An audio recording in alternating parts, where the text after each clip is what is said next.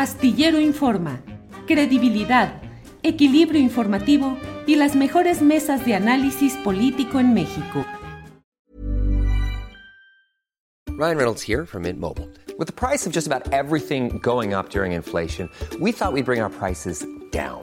So to help us, we brought in a reverse auctioneer, which is apparently a thing. Mint Mobile unlimited premium wireless. Ready to get 30, 30, bit to get 30, bit to get 20, 20, 20, bit to get 20, 20, bit to get 15, 15, 15, 15 just 15 bucks a month. So, Give it a try at mintmobile.com/switch. slash $45 upfront for three months plus taxes and fees. Promo rate for new customers for limited time. Unlimited more than 40 gigabytes per month. Slows. Full terms at mintmobile.com. I'm Sandra, and I'm just the professional your small business was looking for. But you didn't hire me because you didn't use LinkedIn jobs. LinkedIn has professionals you can't find anywhere else, including those who aren't actively looking for a new job but might be open to the perfect role, like me. In a given month, over 70% of LinkedIn users don't visit other leading job sites. So if you're not looking on LinkedIn, you'll miss out on great candidates like Sandra. Start hiring professionals like a professional. Post your free job on linkedin.com/people slash people today. Astillero Informa, credibilidad, equilibrio informativo y las mejores mesas de análisis político en México. Está Juan, buenas tardes.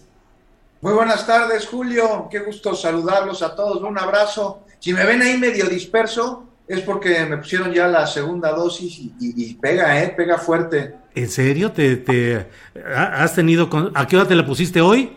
No, me la puse ayer, pero hoy amanecí ya de por sí, pero con, con el pensamiento todo disperso. Siento como si mi cerebro estuviera en una canica flotadora, Ajá. mucho olor de cuerpo y mareo. Bueno, de lo aquí mental. Tenemos, te- tienes justificación para cualquier cosa, dices es culpa de la vacuna y se acabó. Bienvenido, Juan. Eh, Arturo Cano, buenas tardes.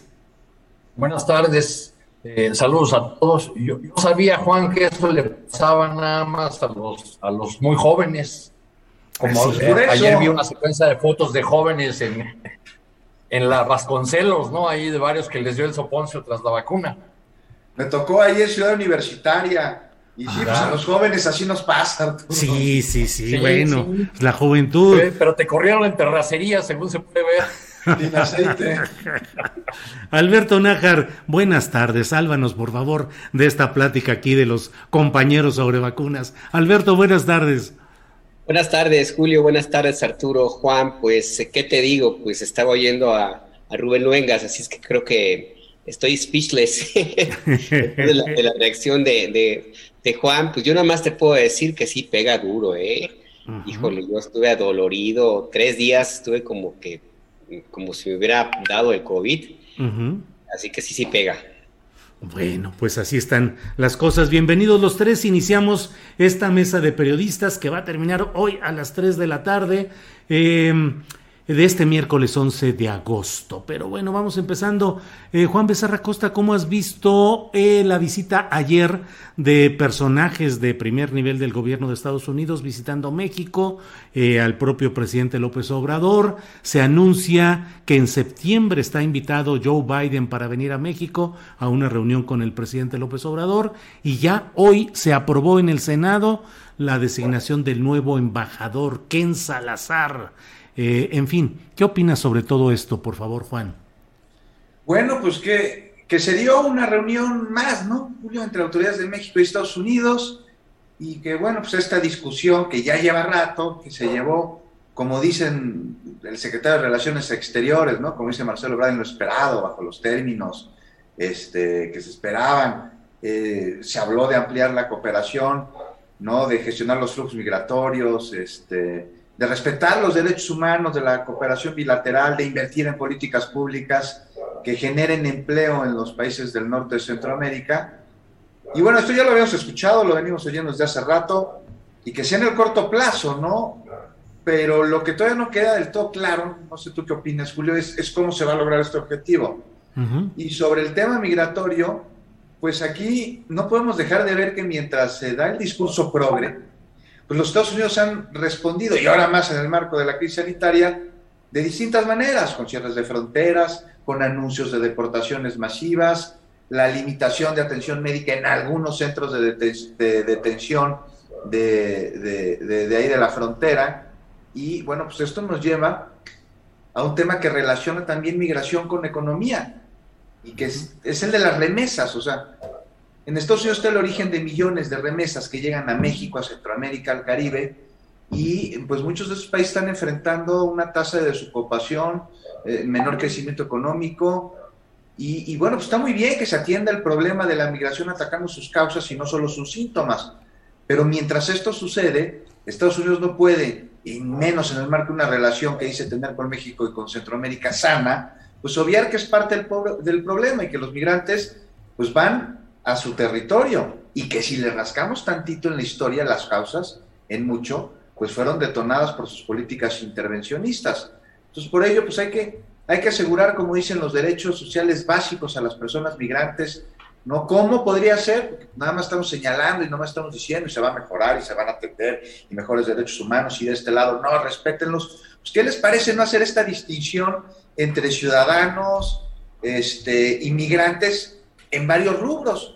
O por lo menos en el de la salud, sobre todo ahora y, ya, pues no olvidemos que la frontera entre, entre Estados Unidos y México, pues está experimentando un nuevo aumento de entradas de personas indocumentadas. Incluso por ahí de marzo, este, la secretaria de prensa, Jan Psaki, ella dijo que la actual situación en la frontera entre Estados Unidos y México ya era de un gran problema y que el número de migrantes indocumentados este, era mayor que en el mismo periodo de cualquiera de los tres años anteriores. Y aquí tenemos como perspectiva, ante este escenario, que la inmigración y que la seguridad fronteriza fueron el eje de candidatura presidencial de Donald Trump en 2016 y que los republicanos pues están viendo justo en las políticas migratorias una vía para poder volver al poder en futuras elecciones, ¿no? Ahí están ya a un año este, las, las legislativas de, de mitad de mandato y pues nomás ahí se los dejo, ¿no? Para los conservadores la inmigración es el tema estelar por excelencia, o sea, con este tema, con el de la inmigración, sus políticas antiinmigrantes cuestionan su base y además exacerban las divisiones dentro del Partido Demócrata. Y yo no vi que de nada de esto se hablara ayer en, en, las reuniones, ni que estén propuestas en las agendas. Entonces, puras buenas intenciones, pero me gustaría ver un poquito más de resoluciones. Híjole, lo bueno es que está usted disperso mentalmente, ¿eh? don Juan Becerra. Es muy buen planteamiento y muy buen análisis, sin ninguna eh, evidencia de, del golpeteo que luego eh, sucede después de la vacuna. Así es que, gracias, Juan. Arturo Cano, ¿Qué opinas sobre este tema de todo este mezcolanza de temas eh, relacionados con Gringolandia, la visita de los funcionarios de ayer, la invitación a Biden para que venga a México, el nuevo embajador Ken Salazar? ¿Qué opinas, Arturo? Pues, eh, tenemos una, eh, una relación muy compleja con, con Estados Unidos, muy difícil en la perspectiva de muchos de los analistas de los grandes medios una relación en la que eh, el presidente López Obrador es derrotado cada mes. Eh, los, los columnistas o analistas expertos en el tema de la relación migratoria han... Eh, recuerden cómo anunciaron que nos iba a salir carísimo este, el, el, tipo de relación que López Obrador decidió establecer con Trump, que eso nos iba a costar muchísimo con los demócratas, que iba a, traer grandes complicaciones. Y han insistido en eso. La relación ha caminado más o menos con sus dificultades en, el tema que mencionaba Juan de la, de la migración, evidentemente porque México ha optado por eh, colaborar con Estados Unidos en, lo que llaman eufemísticamente la, la migración ordenada, regular, etcétera, etcétera. ¿no? Tenemos, eh, por supuesto, el, asunto del desarrollo centroamericano como una necesidad para, para aligerar esos flujos eh, migratorios, este, pero ahora tenemos encima también que hay un repunte de la, de la migración mexicana, muy probablemente, eh, probablemente derivado de la, de la crisis económica que a su vez se deriva de la, de la pandemia. Entonces, este tema de la migración va a seguir ocupando, pues, uno de los primeros lugares en la relación con, Estados Unidos.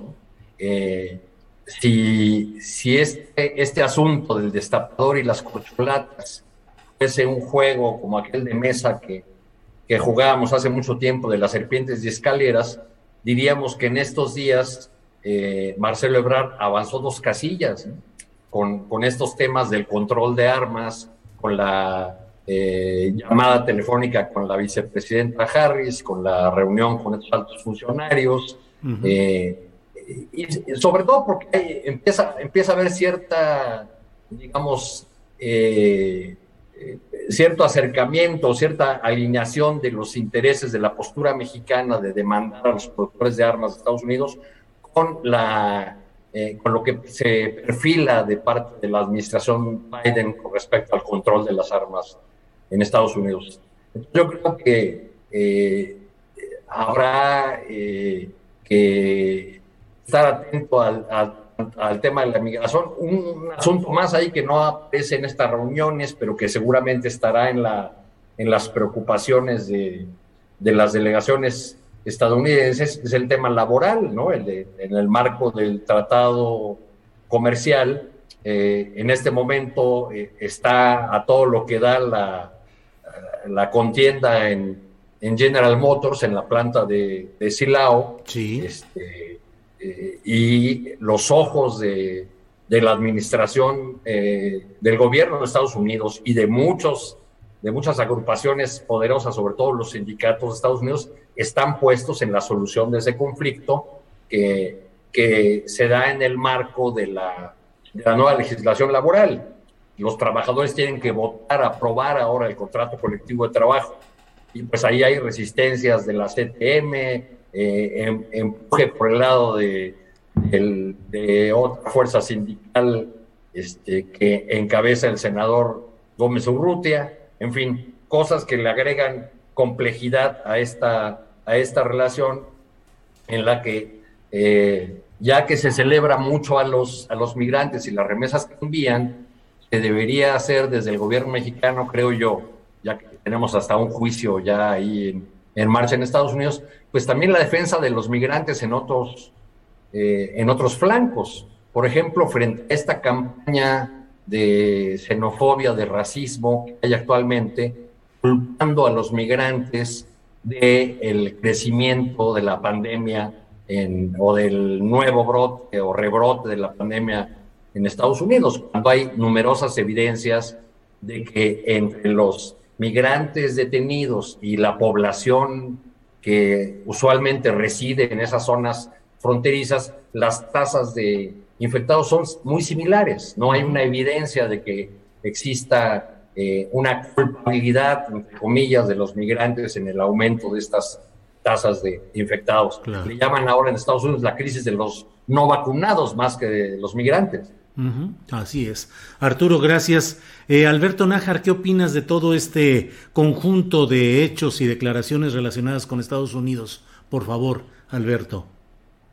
Mira, es indudable que el perfil de esta visita eh, pues tuvo que ver con temas que no estoy muy seguro que, que se relacionen con eh, asuntos económicos, por ejemplo, o intercambio cultural o alguna otra cosa. Nada más ver quiénes fueron los que encabezaron la, delegación estadounidense, pues es el secretario de Seguridad Nacional Alejandro Mayorkas y el consejero Jake Sullivan de Seguridad Nacional también. O sea, no vinieron a preguntarle a Andrés Manuel sobre los tamales de Chipilín ni tampoco sobre el avance de, de, la economía eh, sino que vinieron con un tema de los intereses básicamente de Estados Unidos y que yo lo ubico en, bueno, en, varios aspectos. Uno de ellos, por supuesto, el que tiene que ver con el asunto de la delincuencia organizada en México y que podría inclusive vincularse con la demanda que Marcelo Ebrard o el gobierno mexicano eh, presentó en contra de algunas empresas fabricantes de armas de Estados Unidos. El lobby de la Asociación Nacional del Rifle y otros grupos conservadores en Estados Unidos es muy poderoso y es todavía más poderoso en las áreas de seguridad nacional de Estados Unidos. Así es que yo no descartaría que parte de la conversación haya tenido que ver con eso. También estaría en esta dinámica lo que tiene que ver con la, apertura de fronteras que se esperaba para la próxima semana y que mm, mm, no va a ser posible, eh, a pesar de que las evidencias muestran de que la mayor pérdida en términos económicos es para las ciudades fronterizas en Estados Unidos. Y el tema que a mí me parece también que estuvo, que marcó mucho esta, esta visita, pues es el tema de la migración. En Tapachula ahora mismo hay una presencia muy importante de migrantes de África y de Haití.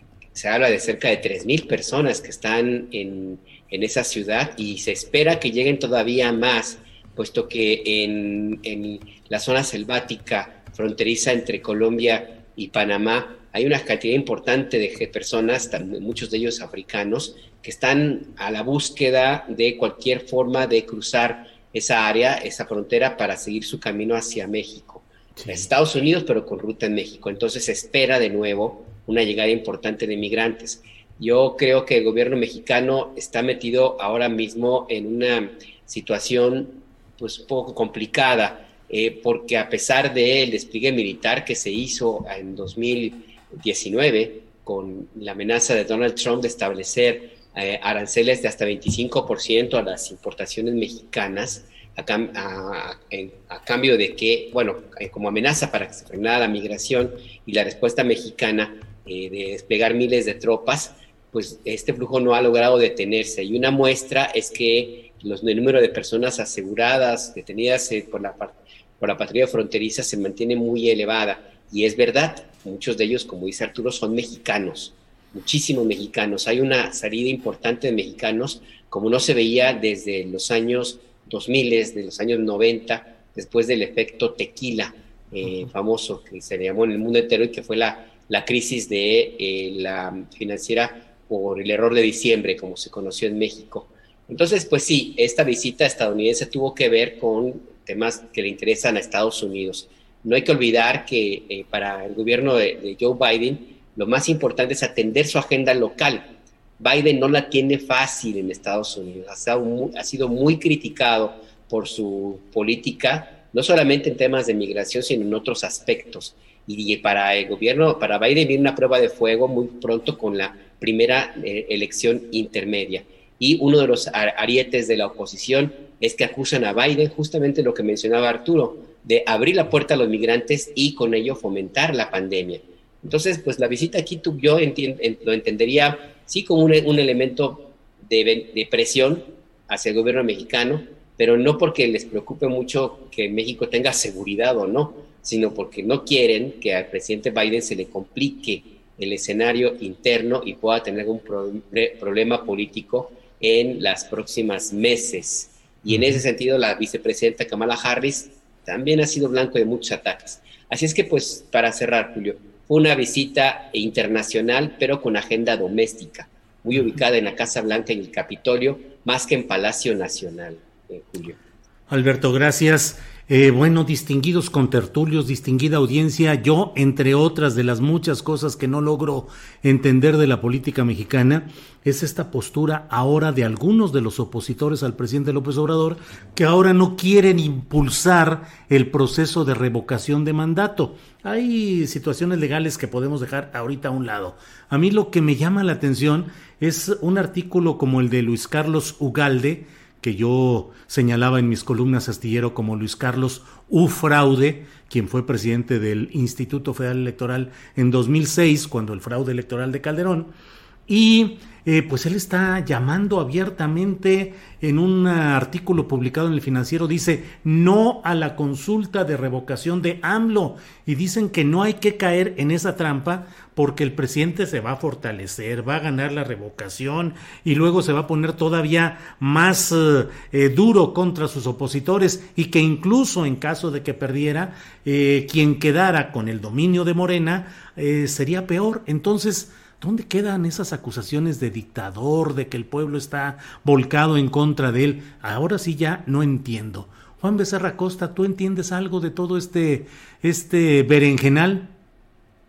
O sea, lo que dices de, de Luis Carlos debería no entenderlo, pero sí lo entiendo un poquito conociendo al personaje. Alguien que se dice promotor de la democracia cuando ha sido históricamente todo lo contrario ha atentado contra ella e incluso se ha vulnerado la legalidad para lograrlo. De llamar la atención también, Julio, el regaño del presidente, ¿no? En la mañanera, que activó a la banca de Morena en el Senado y a la dirigencia del partido, ¿no? El jalón de orejas que, que les dieron. Y cómo no, cómo no, Julio, estamos hablando de una de las grandes cartas del presidente, no de ahora. Esto, esto, esto trae pues mucho tiempo. Hablabas de la elección del 2006, del fraude electoral de Felipe Calderón, orquestado precisamente por este personaje siniestro, por Luis Carlos Ugalde. Bueno, pues no olvidemos que la idea de promover una revocación de mandato se planteó desde entonces y decía que era una forma con la que la izquierda entonces se diferenciaba de la derecha. Si los de derecha promovían la reelección, pues los de izquierda deberían promover la revocación de mandato. Y este ha sido parte del discurso del presidente.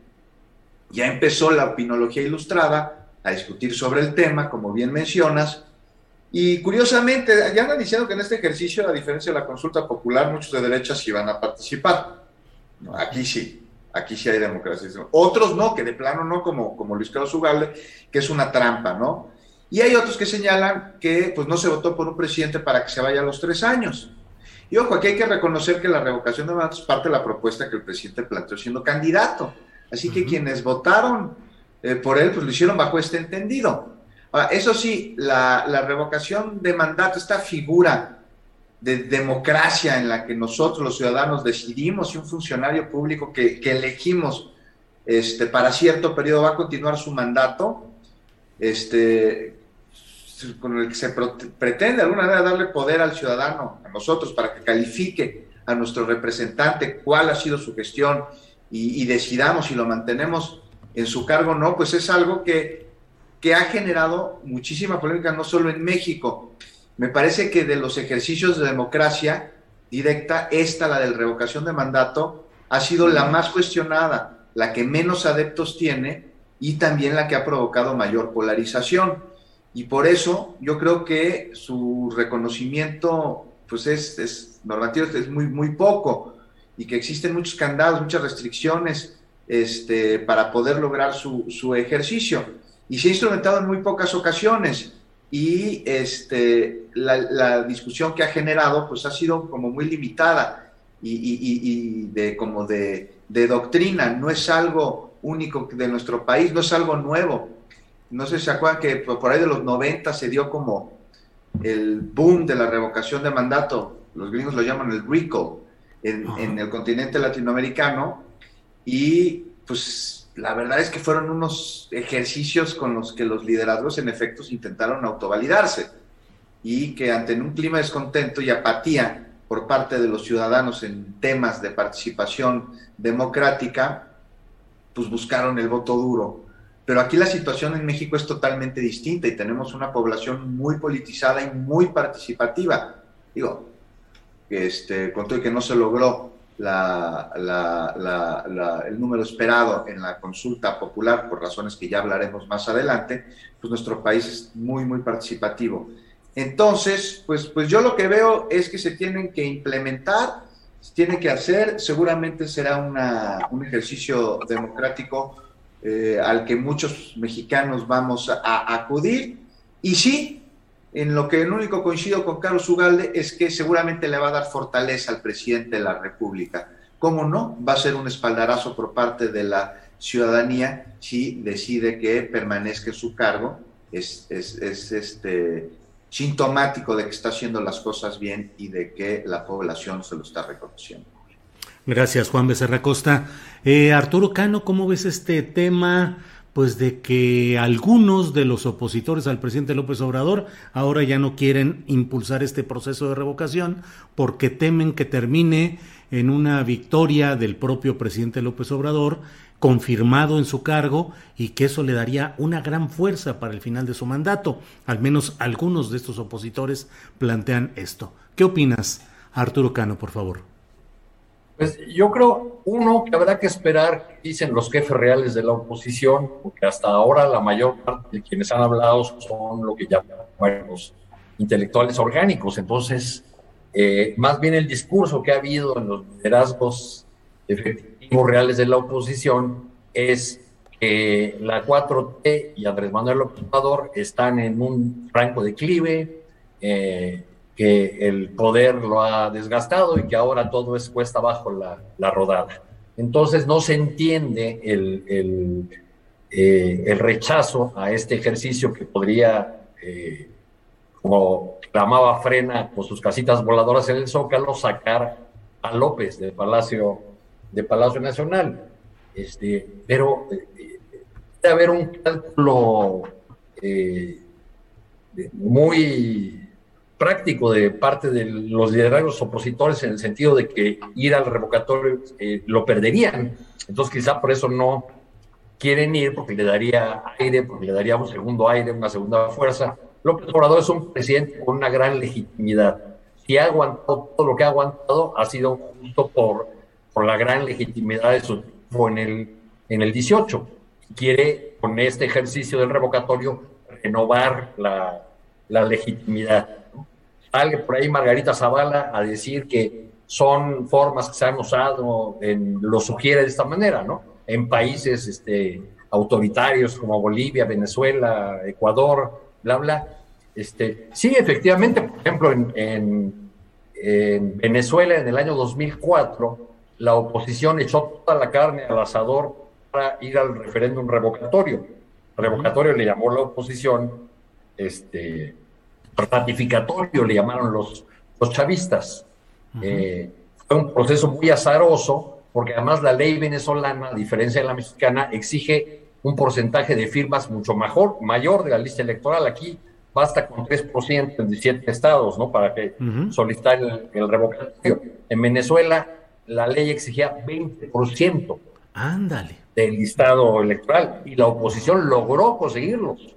Logró conseguir las firmas, este, 3.8 millones de, o alrededor de 3 millones de firmas, me parece, según recuerdo. A mí me tocó estar en aquel ejercicio revocatorio donde cuando ya vieron cómo se perfilaban los, los resultados, muchos de los líderes opositores empezaron a hablar de fraude, empezaron a hablar de, de una descomunal operación de Estado para que Chávez se quedara en el poder. La, la parte que le faltó a, a, los tweets de Margarita Zavala fue que el Departamento de Estado de Estados Unidos avaló el ejercicio. Además, eh, eh, estuvo respaldado por, un, eh, por la presencia de observadores y, y, analistas y comisarios y la presencia misma de, del, del, presidente de un organismo llamado Centro Carter. Uh-huh. O sea, del expresidente estadounidense que estuvo en Caracas en aquel, en aquel año y que avaló la limpieza del, del referéndum revocatorio. Pa parece ser que hay un temor eh, del lado opositor a que el presidente obtuviera un una mayor eh, respaldo para el segundo para la segunda parte de su mandato y por eso se quedan en el análisis de eh, Marco Cortés, el líder panista, de decir, no, le vamos, vamos a hacer el vacío y lo vamos a derrotar otra vez como lo derrotamos en la consulta. Fueron muy poca, fue muy poca gente, muy poca gente. Bueno, sí. sería otra vez lamentable que se se usara ese, e, esa, esa, esa vía y se desperdiciara este instrumento. Sí. Arturo, gracias Arturo Cano. Eh, Alberto Nájar, ¿qué opinas sobre estas eh, posturas de algunos opositores al obradorismo de que no desean participar o creen que no es tácticamente conveniente el, que haya ese proceso de revocación de mandato. Ahora están diciendo no, lo que hay que exigirle es que termine su mandato y que ejerza bien ese mandato hasta el final. ¿Qué opinas, Najar? Hey, I'm Ryan Reynolds. Recently, I asked Mint Mobile's legal team if big wireless companies are allowed to raise prices due to inflation. They said yes. And then when I asked if raising prices technically violates those onerous two-year contracts, they said, "What the f*** are you talking about? You insane Hollywood ass." So to recap, we're cutting the price of Mint Unlimited from $30 a month to just $15 a month. Give it a try at mintmobile.com slash switch. $45 up front for three months plus taxes and fees. Promo for new customers for limited time. Unlimited more than 40 gigabytes per month. Slows. Full terms at mintmobile.com. Millions of people have lost weight with personalized plans from Noom. Like Evan, who can't stand salads and still lost 50 pounds. Salads generally for most people are the easy button, right? For me, that wasn't an option. I never really was a salad guy. That's just not who I am. But Noom worked for me. Get your personalized plan today at Noom.com. Real Noom user compensated to provide their story. In four weeks, the typical Noom user can expect to lose one to two pounds per week. Individual results may vary. Pues estas posiciones son una muestra clarísima de que los personajes de la oposición hace rato que perdieron la brújula y no encuentran cuál es el norte, cuál es la salida, porque pues, los mismos que antes hicieron el vacío a la consulta popular, antes habían eh, anunciado como muy platillo que su objetivo central era que el presidente no terminara su periodo constitucional eh, por el que fue electo y no fueron pocos, inclusive este personaje expresidente Coparmex, Gustavo de Hoyos, quien anunció que harían todo lo necesario para que el presidente fuera derrotado en, en este referéndum y que, que, se fuera básicamente. Pues ahora, como con vista a los acontecimientos de este mismo año, con el resultado que hubo electoral el pasado 6 de junio, que a mí me parece que es más, eh, es eh, un, un, elemento muy importante a tomar en consideración, sobre todo para los partidos políticos, y con la certeza de que tres años de campañas de manipulación, de odio, de tratar de, de sabotear prácticamente todo lo que el gobierno federal hace, inclusive la estrategia en contra de la pandemia de la COVID-19, eh, ante ese, esos intentos que, que, se ve que fracasaron porque la popularidad presidencial sigue muy alta, pues seguramente habrán entendido que efectivamente un ejercicio de esta naturaleza, pues lo único que, va a resultar es que, eh, una, el presidente tiene muchas posibilidades de ganarlo, eh, puesto que la movilización que hubo de 6 millones de votos es importante y, y, eso que, fue muy poco lo que, lo que movieron pues los, los, los, afines al presidente López Obrador, y dos, que a pesar del llamado que hicieron eh, algunos opositores al vacío en la consulta, tampoco es que lograron que participaran muchas personas en, o, que hubiera una, presencia importante de este, de este movimiento que hubo eh, recientemente en la consulta popular. Entonces yo creo que están ahora mismo, alguien les habrá dicho, no sé si Luis Carlos Ugalde o, no sé quién les habrá comentado, que pues que este ejercicio al contrario, le va a fortalecer al presidente y le va a fortalecer en algo que ellos mismos entendería yo, acaban de darse cuenta, que una, el presidente no declina, no, el declive del, poder del presidente es algo que no existe. Y dos, si le estaban apostando a que, el presidente llegara débil y que no pudiera impulsar un candidato fuerte y que, asegurara el, el, triunfo de Morena en 2024, pues con este mandato, este, este referéndum, pues esas posibilidades se incrementan, porque López Obrador va a duplicar, va a incrementar la popularidad, va a llegar con mucha fuerza para apoyar al que sea que, que, que se designe que sea su sucesor. Y pues la esperanza de muchos de que la, la pesadilla de 4T para ellos termine en 2024, pues se aleja y se puede convertir en un larguísimo mal sueño para la oposición, por supuesto. Entonces, sí, yo, yo creo que alguien les dijo, pues no se pongan tan contentos con este ejercicio, porque lo que más conviene es que el presidente siga en el cargo para que se siga desgastando, según ellos, y pues que el periodo de la 4T termine en 2024. y, pues no, si gana el referéndum, que es muy posible que ocurra, quién sabe si, si los sueños guajiros de la oposición se cumplen. Gracias, Alberto Nájar. Em, Juan Becerra Costa, fíjate que el Consejo General del INE está sesionando y ya aprobó hoy el acuerdo para, así lo ha dicho Lorenzo Córdoba en un tuit, para fijar el financiamiento público que recibirán los partidos políticos en 2022. Dice este tuit de Lorenzo Córdoba. El monto no lo decide el INE. Los 5.821 millones de pesos se calcularon conforme a la fórmula establecida en el artículo 41 constitucional.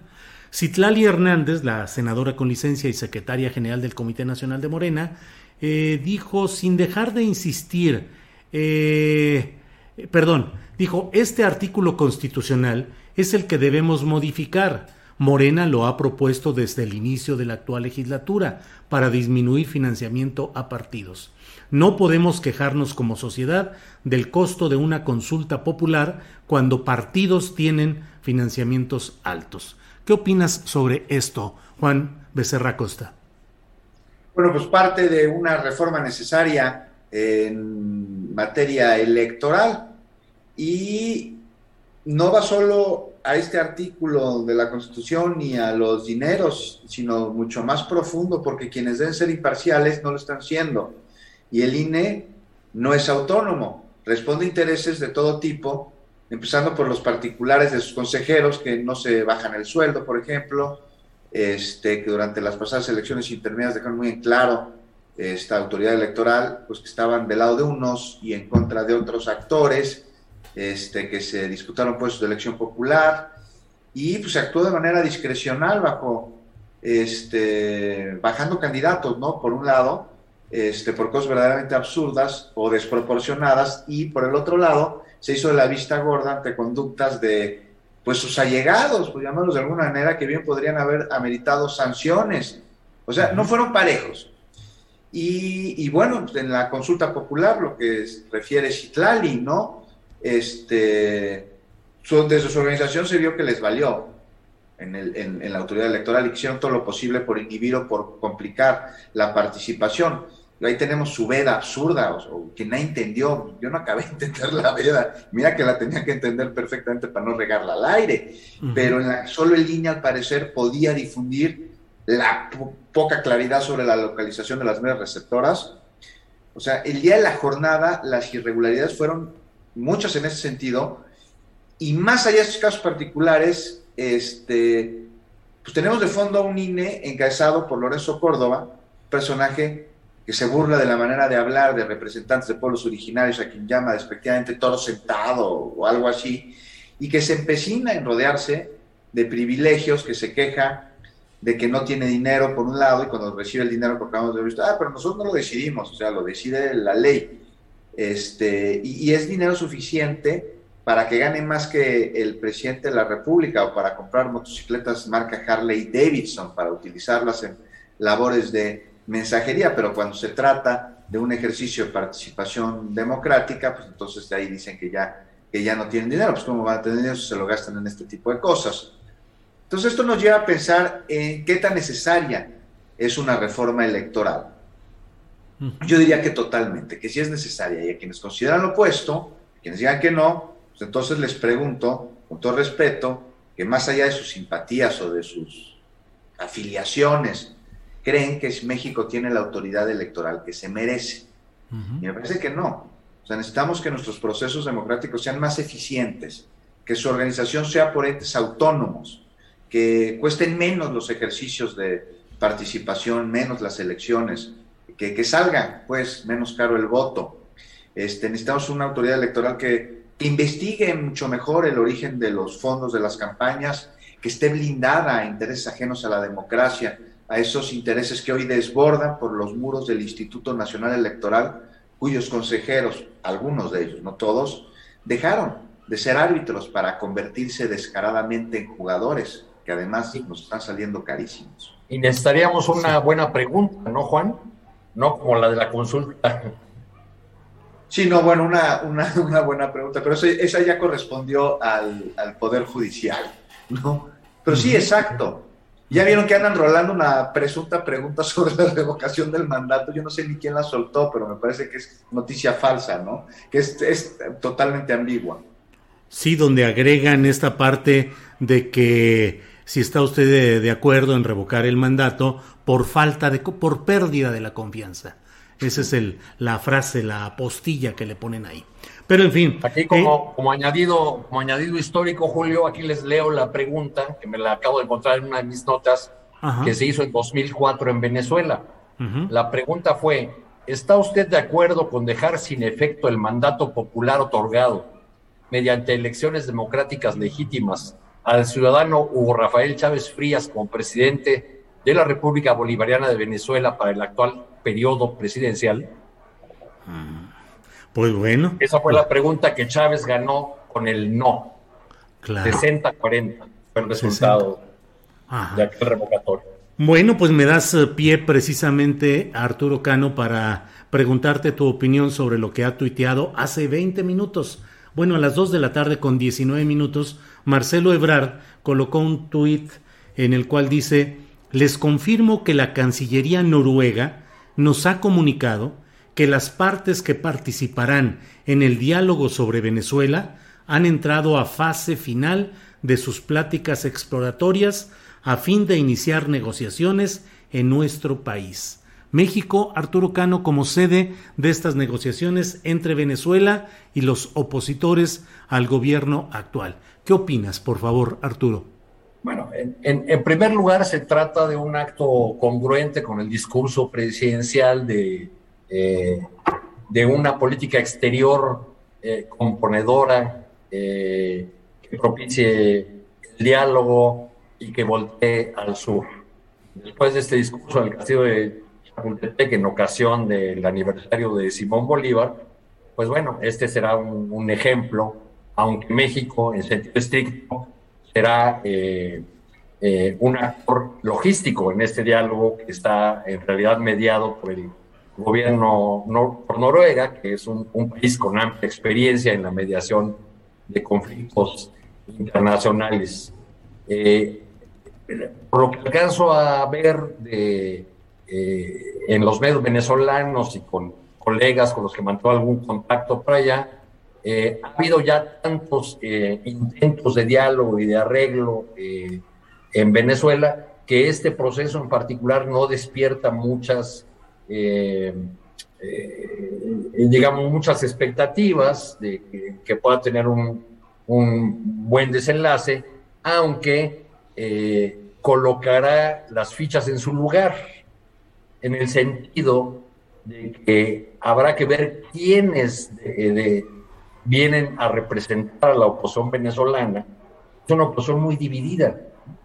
Hay, eh, está por un lado eh, quien se autoproclama presidente, Juan Guaidó, que era líder del Congreso, pero hay amplias francas de la oposición en Venezuela que no, eh, que no comulgan para nada con la estrategia de Guaidó, y hay otras fuerzas que se dicen excluidas como antiguos partidos políticos que se dicen de este proceso de diálogo. Yo, yo creo que habrá que estar muy atentos en los próximos días a ver cómo va eh, desplegándose esta nueva posibilidad de diálogo y, sin duda le da, eh, eh, le da a México una, una estrellita en el sentido de que México recupera un papel que había jugado históricamente. Hay que recordar con Dora y el papel que jugó México en la solución de las guerras en, Centroamérica y, lo que ha hecho por otros conflictos en el, en el subcontinente. Entonces yo creo que será un, proceso muy interesante a, seguir. Muy bien, Arturo Cano, muchas gracias. Alberto Nájar, em, pues todo este, esta telenovela judicial, de la destitución de un presidente del Tribunal Electoral, el nombramiento de otro, hacerse a un lado los dos, tanto Vargas como Reyes Rodríguez Mondragón, y luego eh, pues el episodio también en el cual el propio eh, ministro presidente de la Corte, Saldívar Lelo de la Rea, eh, renuncia a continuar dos años más conforme un artículo transitorio. Pero lo que más me llama la atención, Alberto Nájar, es la postura del presidente de la República que dice que no va a impulsar ninguna reforma extra de la que ya se tiene y que no va a hacer nada como lo hizo Cedillo, quien cambió a todos los ministros de la Corte, eran 26, los dejó en 11 y los jubiló a todos para poner una nueva hornada de ministros de la Suprema Corte de Justicia de la Nación. ¿Qué opinas de esta postura del presidente de la República que dice que el Poder Judicial tiene que regenerarse por sí mismo y que eso es lo que él espera y desea? Yo creo que no quiso abrir un frente, un nuevo frente el presidente López Obrador, porque con lo que con lo que lleva ya ahorita mismo, pues las dificultades para avanzar en algunos de sus de sus propósitos, pues no han sido bastante, no han tenido mucho éxito. Eh, y en el caso del Poder Judicial, pues sí implicaría enfrentarse con algo, un tema enorme, eh, que le puede llevar un desgaste que dure el tiempo que le resta el mandato presidencial. Eh, se puede entretener los próximos tres años nada más en intentar una modificación de mayor envergadura en el Poder Judicial y que a lo mejor no le puede que le resulte beneficiosa puesto que él, una de sus banderas del presidente López Obrador es el respeto a los otros poderes al Congreso de la Unión y al, y al, Poder Judicial. Y bueno, ya hemos visto cómo se las gastan ahí eh, en, en, esa área, en el Poder Judicial, que ha creado una estructura enorme, enorme de intereses económicos, políticos y también criminales, hay que decirlo de esa manera. Y que bueno que el presidente López Obrador y sus colaboradores no han tenido la suficiente capacidad de, de frenarlos como, como era su idea, era su intención. Cedillo logró hacerlo en el 1997, 98, según recuerdo. No, 94, en su primer ah, mes de gobierno, en diciembre. En diciembre presentó la iniciativa y el 31 de diciembre de 1994 estaba ya publicado y promulgado en el Diario Oficial de la Federación. Y el 1 de enero de 95 ya eran otros los ministros de la Suprema Corte, en un mes, en diciembre, y con la presión de Carlos Salinas de Gortari.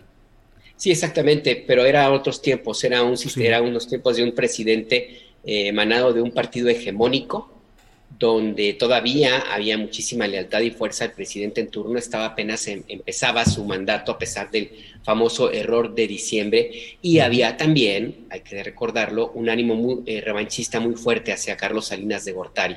Entonces ese fue el inicio de una escalada que ya, ya conocemos después. No es el caso ahora mismo con el presidente López Obrador, que a pesar de que mantiene una alta popularidad, sí está desgastado en algunos elementos. Y yo por eso insisto en que habrá medido muy bien el escenario político y cambió sus prioridades. Y sí, pues tratar de reformar a este sistema judicial con esas características, sí le iba a llevar muchísimo tiempo, que insisto, quién sabe si va a valer la pena, porque no es nada más quitar los ministros, es que a, quién vas a poner además, porque la mayor parte de los candidatos de, a, ese, a ese cargo, a esa, a esa posición, pues, pues fueron educados en ese sistema judicial que se necesita reformar desde la raíz.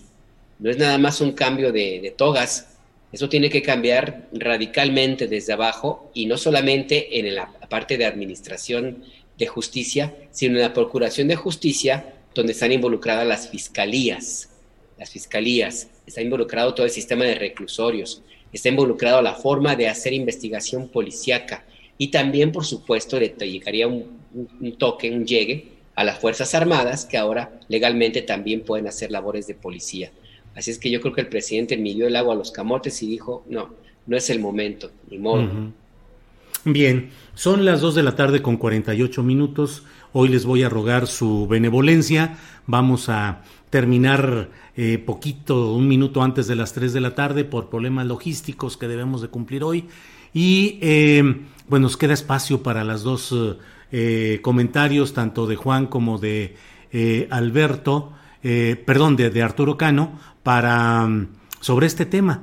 Juan Becerra Costa, ¿qué opinas sobre esta postura del presidente de la República de no avanzar en un en algún cambio fuerte en la conformación del Poder Judicial de la Federación? Voy a ser muy, muy breve, Julio, para ver si da tiempo de hablar antes del tiempo que tenemos que irnos de los casos de desafuero. Mira, independientemente de lo que acaba de decir Alberto, que coincide que es un tiro que no se quiso aventar el presidente y que hizo bien, y que también habla sobre eh, la forma del respeto a, la, a, a los poderes y a la separación de poderes, no estoy seguro yo de que una reforma al Poder Judicial sea algo que se deba emprender desde dentro. sería lo ideal, si se dieran las condiciones, sin duda. Pero hay demasiados intereses ajenos a los de la justicia dentro de las filas de un poder que vive una situación conflictiva en su interior. tal vez una reforma constitucional sería algo más eficaz. Y por ejemplo, ahí tenemos al, Tribunal Electoral, ¿no? del Poder Judicial de la Federación, con unos magistrados que, bueno, pues parecen competidores de los Juegos del Hambre. O sea, es grave, es la última instancia electoral en nuestro país que tuvo además por, por unas horas, un par de días, ahí a, dos presidentes, ¿no? Y, bueno, eh, Andrés Manuel López Obrador dice que espera, es un llamado a despertar al Consejo de la Judicatura que asuma pues, un papel más activo, ¿no? A que vigile el papel, las conductas de los jueces, de los magistrados, de los ministros. Y bueno, no sé ustedes qué opinen, pero a mí me parece que necesitan más que un llamado a despertar. Pues que el Poder Judicial debe de alguna manera blindarse para ser efectivamente autónomo, porque la autonomía no solo es de los otros poderes de la nación, sino de los poderes fácticos que tan metidos están y a los que tantos jueces responden. Y si no me creen, pues ahí están Gómez Fierro, ¿no? que en minutos otorgan paros a particulares que saquean nuestros recursos. Nada más antier, el lunes, me parece, este, cuatro empresas recibieron amparo en contra de la ley de la industria eléctrica por este, por este juez, por el juez este, Juan Pablo Gómez Fierro. Tendrá que venir en algún momento una reforma y que además sea mucho más amplia de lo que se ha discutido, de lo que se ha presentado. Ya para, para acabar, ¿no? O sea, para terminar rápidamente, este, se necesita un, diagnóstico para empezar del funcionamiento de los órganos del Poder Judicial y de, de quienes lo integran, ¿no? Este, que hable sobre el nepotismo, sobre la violación a los derechos humanos, sobre la corrupción y este, pues que son finalmente las causas de la enorme desigualdad que existe en el, en el sistema judicial, lo que a su vez abona a la desconfianza de la ciudadanía en la administración de justicia en nuestro país y de pues el impedimento para alcanzar lo que llaman el gobierno de las leyes. No, la justicia no se aplica en México de igual manera a todas las personas. Y como prueba tenemos a los miles de reclusos o personas este, detenidas que sin sentencia siguen ahí 10, 15, 20 años. Y no solo me refiero a casos emblemáticos como sucedió con Israel Vallarta o con Brenda Quevedo. Hay que no conocemos, que no tienen tints políticos y que siguen en esa situación. Resultado de un poder judicial pues que también está reumático. Bien, Juan Becerra Costa, muchas gracias. Arturo Cano, ¿cuál es tu punto de vista sobre este tema, por favor? Oye, Julio, viendo lo que pasa en el Tribunal Electoral, eh, eh, leyendo declaraciones de los consejeros electorales que son unos desmemoriados, este, pienso que, que esa, eh, ese lema casi opositor de, de AMLO quiere destruir las instituciones, ha recibido la respuesta por varias de las personas en esas instituciones y de la oposición de antes de que ambos las destruyas, vamos a destruirlas nosotros. Sí, sí. ¿De dónde ha quedado la credibilidad, la buena imagen, eh, todos aquellos atributos que debería tener el máximo órgano encargado de la impartición de, de la justicia electoral? Yo ¿Cuándo la ha tenido, Arturo? ¿Cuándo la ha tenido? no, bueno, es que comento lo de los consejeros porque acabo de leer una, unas declaraciones de Ciro Murayama diciendo que todos los presidentes tuvieron contrapesos en el Congreso y que es un error la pretensión de eh, López Obrador de eliminar los diputados plurinominales porque entonces no habría diálogo con las minorías, etcétera, etcétera. Caray, qué cortes la memoria. Peña Nieto propuso la eliminación de siempre plurinominales. Calderón también propuso la eliminación de plurinominales. Quizá el problema es que a, los políticos del color que sea no les gusta compartir poder. Pero el, eh, o sea, esto de que se quiera eh, plantear eh, que, que hay un reflejo autoritario en esta propuesta de López Obrador y que nunca ha ocurrido tal cosa en el país, me, me parece francamente eh, hipócrita, ¿no? que, lo, que lo planteen así. Yo, yo creo que, la crisis que, que, se ha abierto en varios eh, frentes este, en el tema electoral hace obligada una, una reforma. ¿Cuál nos van a regalar las fuerzas políticas o en cuál van a ser capaces de, poner, ponerse de acuerdo? No lo sé. La propuesta de eliminar los plurinominales es muy popular. Siempre eh, cuando se habla de corrupción o de privilegios o de funcionarios que eh, no hacen nada y cobran altos salarios, siempre se piensa en los diputados, O en los, o en los senadores, ¿no? Sí. Aunque los lujos y los privilegios estuvieran en, el, eh, en la burocracia dorada que estaba en las secretarías, siempre los, los legisladores son el, el, este, el el blanco de esos ataques, ¿no? Entonces, creo que, por otro lado, que con realismo eh, político, esta reforma de gran calado al Poder Judicial tendría que haberse hecho en el principio, en el arranque del sexenio. Ahora, con el desgaste, con la multiplicación de, los problemas, además profundizados por la pandemia, pues, creo que eso ha llevado a al presidente López Obrador otra vez a optar entre inconvenientes y, y a decidir no eh, lanzarse con ese tema de la reforma del, Poder Judicial. Bien, Arturo, pues muchas gracias. Gracias a los tres, les ruego me disculpen que en esta ocasión eh, recortemos un poco, unos minutos la mesa, pero de verdad es por un motivo de necesidad logística y operativa. Pero pues, eh, Nájar, muchas gracias por esta ocasión, gracias por los comentarios y a ver cómo sigue esta semana, estimado Alberto. Pues a ver cómo sigue esta semana y a ver cómo sigue el mes, oye, porque estamos en año agosto. Esto, esto ha pasado rapidísimo. Ahora sí que ¿quién me ha robado el 2021, man?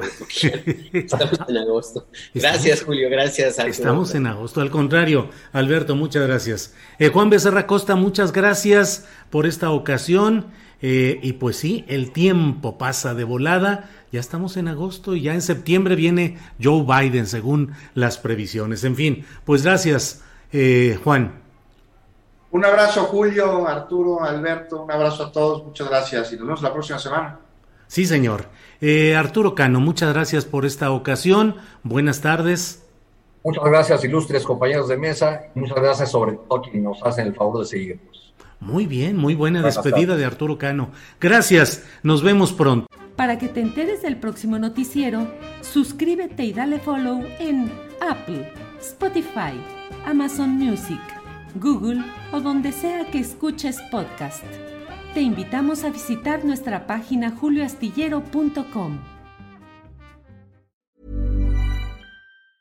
Hi, I'm Daniel, founder of Pretty Litter. Did you know cats tend to hide symptoms of sickness and pain? I learned this the hard way after losing my cat, Gingy. So I created Pretty Litter, a health monitoring litter that helps detect early signs of illness by changing colors, saving you money and potentially your cat's life. Pretty Litter is veterinarian developed, and it's the easiest way to keep tabs on your fur baby's health right at home. Go to prettylitter.com and use code ACAST for 20% off your first order and a free cat toy. Terms and conditions apply. See site for details. ¿No se merece tu familia lo mejor? Entonces, ¿por qué no los mejores huevos? Ahora, Egglands Best están disponibles en deliciosas opciones. Huevos clásicos, de gallina libre de jaula y orgánicos de Egglands, que ofrecen un sabor más delicioso y fresco de granja que le encantará a tu familia. En comparación con los huevos ordinarios, Egglands Best contiene la mejor nutrición como 6 veces más vitamina D, 10 veces más vitamina E y el doble de omega 3 y B12. Solo Egglands Best. Mejor sabor, mejor nutrición, mejores huevos. Visita egglandsbest.com para más información.